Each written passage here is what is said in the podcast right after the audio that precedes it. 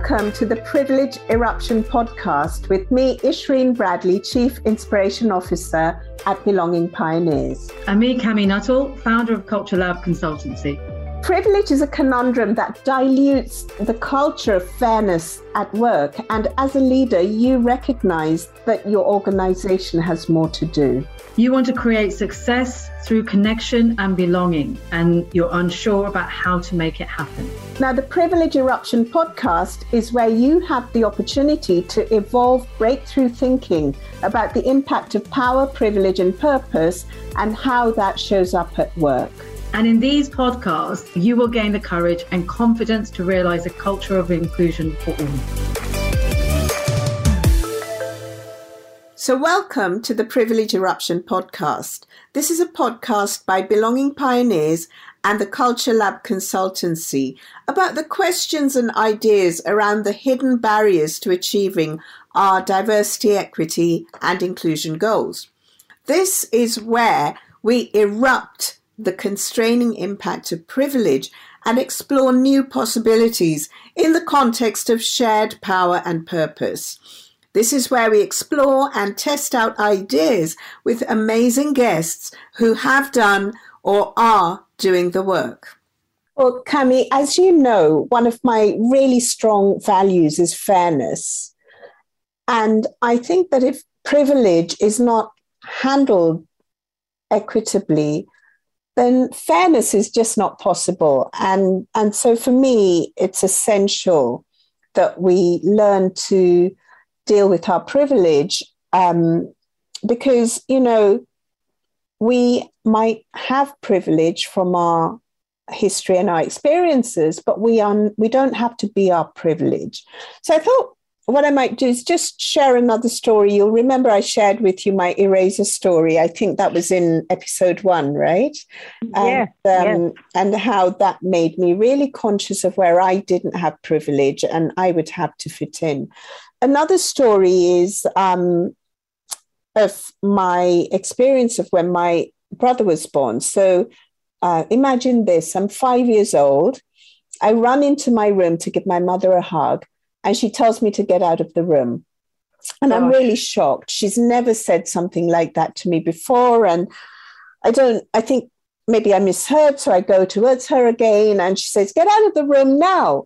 And I'm really distraught. And, and in that moment, I decide that my mother doesn't love me. And then, you know, I'm spending um, all my life pretty much looking for evidence that she doesn't my love God. me and she does it's love really, me, right? Let's just pause there. That, that's that's really powerful what you've just said. You know, I think I think just to pause for a second, acknowledge that you took away some incredible meaning from that. Yeah, and we do that, right? Mm. We mm. do that in life. So I, you know, I decided, that, and essentially, that put a barrier between my mother and myself, and it was only um, you know, I was about 35 and I, I started working on developing myself and understanding myself and kind of wondering why I had trouble connecting with with people that I, I realized it was, you know, that was just a decision I made. It was not even the truth. Right. And when I could separate right. the meaning I added to an action, the action was just my mother said, get out of the room um, I made it mean she didn't love me. And it's so not the truth, right? And right. even when I was going through that learning process, I didn't realize that was not the truth. Um, but then I had a conversation with my mother, and, you know, we started to deconstruct it and explore it. And, you know, all she was trying to do was she had this baby in her arms, a newborn baby, and she was trying to feed it. It was my brother. Yes. Yeah and and she was struggling and i as a 5 year old didn't have the the intellectual capacity to understand that she was just struggling and trying to feed this newborn baby and it didn't mean she didn't love me right? So so from that um, I, thankfully that was the turning point in our relationship and now i you know we just have this amazing relationship where she's out boasting to people about the work we do and and and she's uh, you know whenever she has any challenge she comes to me can you imagine that's such a privilege yeah right and we work it through and i do the same with her so So I think, um, so why do I share this story with you? It's similar to the eraser story, right? What it, what it did was make me focus on where I didn't have privilege. Right. And then I started to take action to almost fight that right? Fight my lack of privilege. and then i became a campaigner you know so now i you know i'm a campaigner for equity at work and that's what i'm passionate about. Um, but those kinds of experiences that everybody has will um, will form our values right? It, whatever experiences you had as a child or as you were growing up will form your values. And um, and they're a part of what causes us to be who we are. And and that's really that's that's why it's important for me. So i started fighting for my lack of privilege so that i could reach a level ground. And um, and now i'm i'm kind of i'm not fighting but i'm i'm facilitating um, others to be able to achieve that both as an organizational environment and as individuals. So that's why privilege is is really you can feel my passion around it, right? Yeah, no, absolutely. I mean, again, you, you know, just reflecting on your story helps me sort of reflect on mine. And you know, I'm I'm the youngest of three daughters and three sisters, and um, I've often recall being um, sort of uh, told that you know um, you you know you were you were meant to be a boy or if you'd been a boy, you'd have been valued differently, you know, in, in the family. So so there is something around that, isn't there, in terms of the way absolutely we, we, make we make um, take meaning from those things. But I, I think let's let's dial it. Can I say actually, yeah. Kami, that that re- reminds me. I'm not sure I made the point clearly enough. Is that actually one thing I also realized in that incident is that boys are valued more than girls.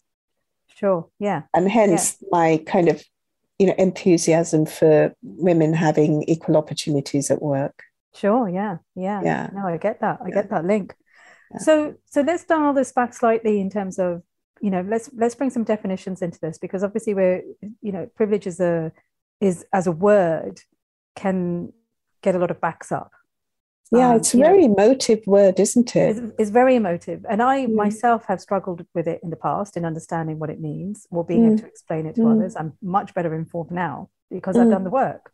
Yeah. So, yeah. so I wanted to just get your take on it. How do you sure. define it?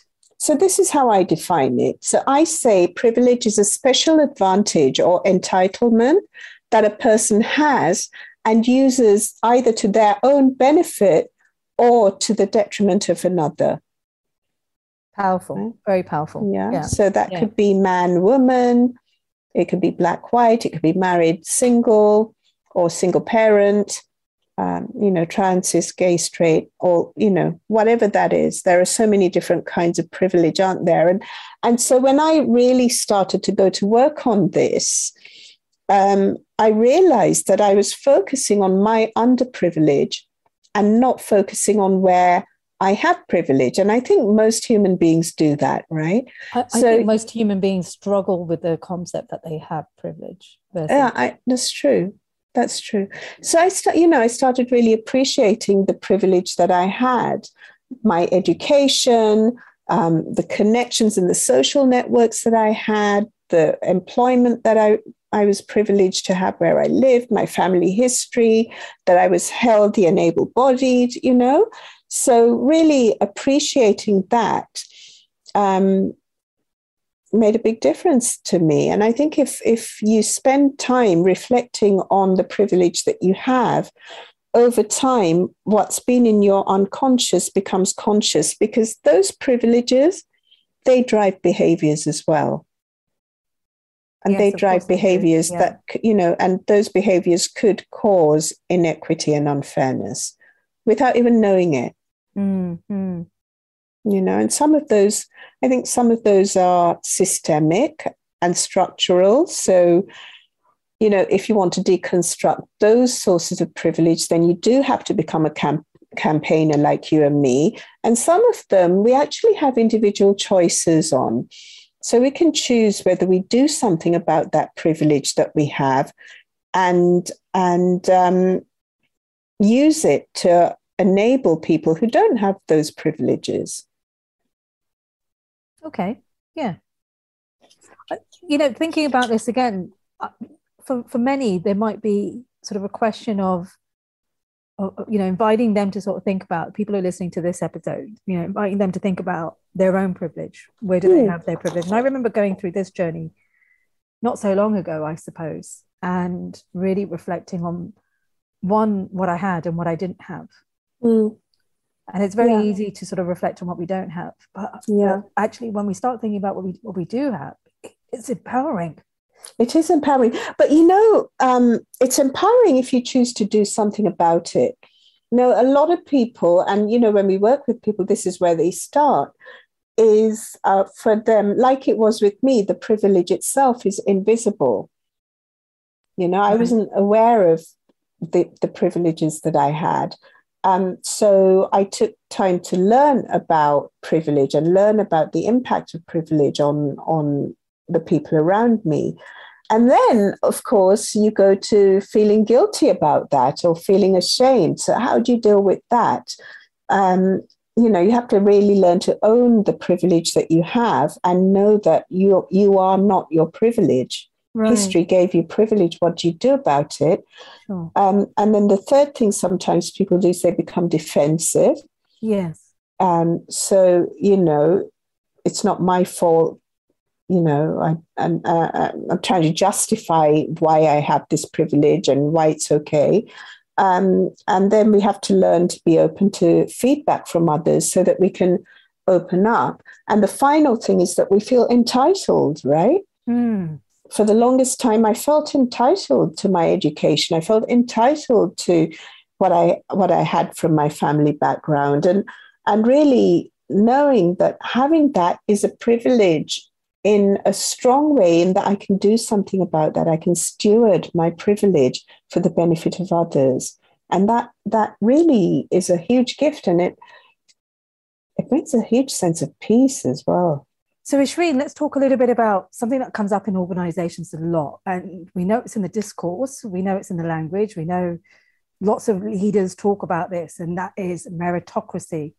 Yeah. And you know, it's such a problem but it's in so much of the literature that even you know if i'm if i'm talking reading researching culture i see meritocracy there written everywhere and i'm thinking no yeah. this is wrong this is yeah let's talk about why this is so wrong oh yeah and and then the other thing which is that we're uh, so that's i think you know we, i was talking about invisibility and denial so invisibility is when we're not conscious like i was not conscious and some people go into denial as well. So they're aware of their privilege, but they don't acknowledge it. Um, so meritocracy fits beautifully into that space, mm. right? Mm. It's when we're um, we're not even aware, right? Uh, we're, we're assuming that everybody enters our organization with the same levels of capacity and privilege and yeah. resources and it's just not true. Yeah. You yeah. know, um, I saw this beautiful video the other day where you've got um, a race about to start, and meritocracy is assuming that everybody in the race starts at the starting line. Right. Yeah. But you know, there are people who maybe didn't have the financial resources to have the education that you had. Maybe they had problems at home that they had to look after, you know. Um, maybe because they were a girl child, they were not given the level of privileged education that was given to the boy child. You yes. know, all, all these things basically take you further and further away from the starting line. And so, if you really believe in a level playing field, you need to be aware that not everybody is at the starting point. Mm right? So you need to make adjustments, reasonable adjustments to support people who may not be at the starting line to get to that starting line and start the race at the same point. And, and you know, I think that actually also lends itself to in in you know when i'm thinking about culture i'm also thinking about the assumptions we have at work mm-hmm. and what we what we really value at work Yeah. And how then that plays out in the, this idea of meritocracy. And Yeah. what you're explaining is that we don't all have a starting point, the same starting point. Exactly. You know, so I, I- you know, I'm quite happy to share my example where I went for a promotion, I didn't get it. You know, Yeah. but I was I was told, well, you know, we're we're um, I knew we were in a place of meritocracy. I worked hard. Mm. I thought I'd done what I needed to do to demonstrate that I was ready for the promotion. I was told I was ready for the promotion. So if you're You told probably you're ready- were ready for the promotion. Oh no, I think I, I think I was there. I think I was. I think I was already doing the job. Anyway, yeah. um, that that's my personal biased opinion. you know? um, but when all the signals are pointing the same direction, and then when you come to a massive obstacle, and the obstacle is that you're told by an exclusive privileged group of people who happen to be the most senior leaders of the organization, that on this occasion, no, you've not been successful. You're not going to get to present to the to the to the leadership. We're not accepting your application for that promotion. Mm. But when you compare yourself to the people who did go through, right? So, so the what what was valued was very different. Mm. So I'm brown, South Asian descent, a woman, um, representing in that at that time the not-for-profit sector, which we know not-for-profit isn't a huge income earner. Yeah. Um, but I was passionate about it, and I Mm. knew we, we were doing a lot there, and it was an important sector to be involved in. And the people I was working with knew that as well. Yeah. But the people who went through, white, male, young, younger than me, I think, but I Mm. don't know. Um, not not not to be an ageist there, but um, um, uh, financial services sector Mm. and and and tax VAT. That tells those are money earning sectors. Yeah. So it tells you, you know, what is valued, really Yeah. valued at work. Yeah. And meritocracy doesn't work when you have when you are um, you know, you have these values that are underpinned by privilege Yeah. that push against this point of view that everyone has the same starting point. We don't. Absolutely. Given this level of discomfort with privilege and the need to understand the wider concepts of privilege, Belonging Pioneers are doing some research to explore and understand individual experiences of privilege, whether you're black, white, female, male, uh, somewhere in between, abled, not abled as much as everybody else. Whatever your kind of privileges or underprivileges, please do support us in increasing understanding of privilege as a broader concept so that we can all start to steward our privilege for the benefit of our fellow human beings at work. You can find the link to a survey that we're doing as a part of this research in the show notes. Please do go to the show notes, click on that link, and complete the survey so that we can increase the body of knowledge about this highly misunderstood area by providing more data and information. We really hope you enjoyed this episode. Thank you for joining us. Our intention is to bring you new insights about the impact of power, privilege, and purpose at work for you and for your organization. You can check out our episode description for social media accounts and don't forget to send in your questions. And you can send those to our email equitychampions at belongingpioneers.com. We look forward to sharing more about power, privilege, and purpose at work with you on this podcast. Now, if you got value, please remember to share it with your networks. Please leave us a review. And as Kami said, please do remember to send us any questions that you'd like us to discuss on this podcast. And we'll see you next time. Next time. Bye.